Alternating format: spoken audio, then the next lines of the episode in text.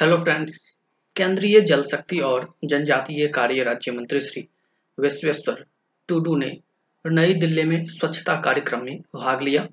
केंद्रीय जल शक्ति और जनजातीय कार्य राज्य मंत्री श्री विश्वेश्वर टूडू ने श्री जगन्नाथ मंदिर, त्यागराज नगर, नई दिल्ली के परिसर में आयोजित एक स्वच्छता और जन स्वच्छता कार्यक्रम का नेतृत्व किया।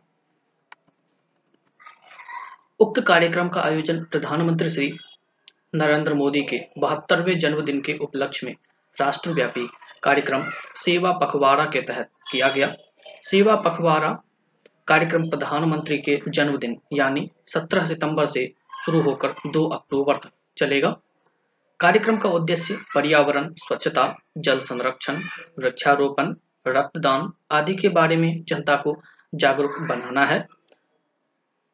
उक्त कार्यक्रम में केंद्रीय जल शक्ति और जनजातीय कार्य राज्य मंत्री श्री विश्वेश्वर टूडू ने एक जागरूक, समाज और एक प्रगतिशील राष्ट्र के लिए स्वच्छता के महत्व से उपस्थित जन समुदाय को अवगत कराया और प्रसिद्ध ओडिया उदाहरण मानव सेवा ही माधव सेवा, मानवता की सेवा ही ईश्वर की सेवा है, जिससे एक दिन भारत विश्व गुरु बनेगा के साथ अपने शब्दों को विराम दिया।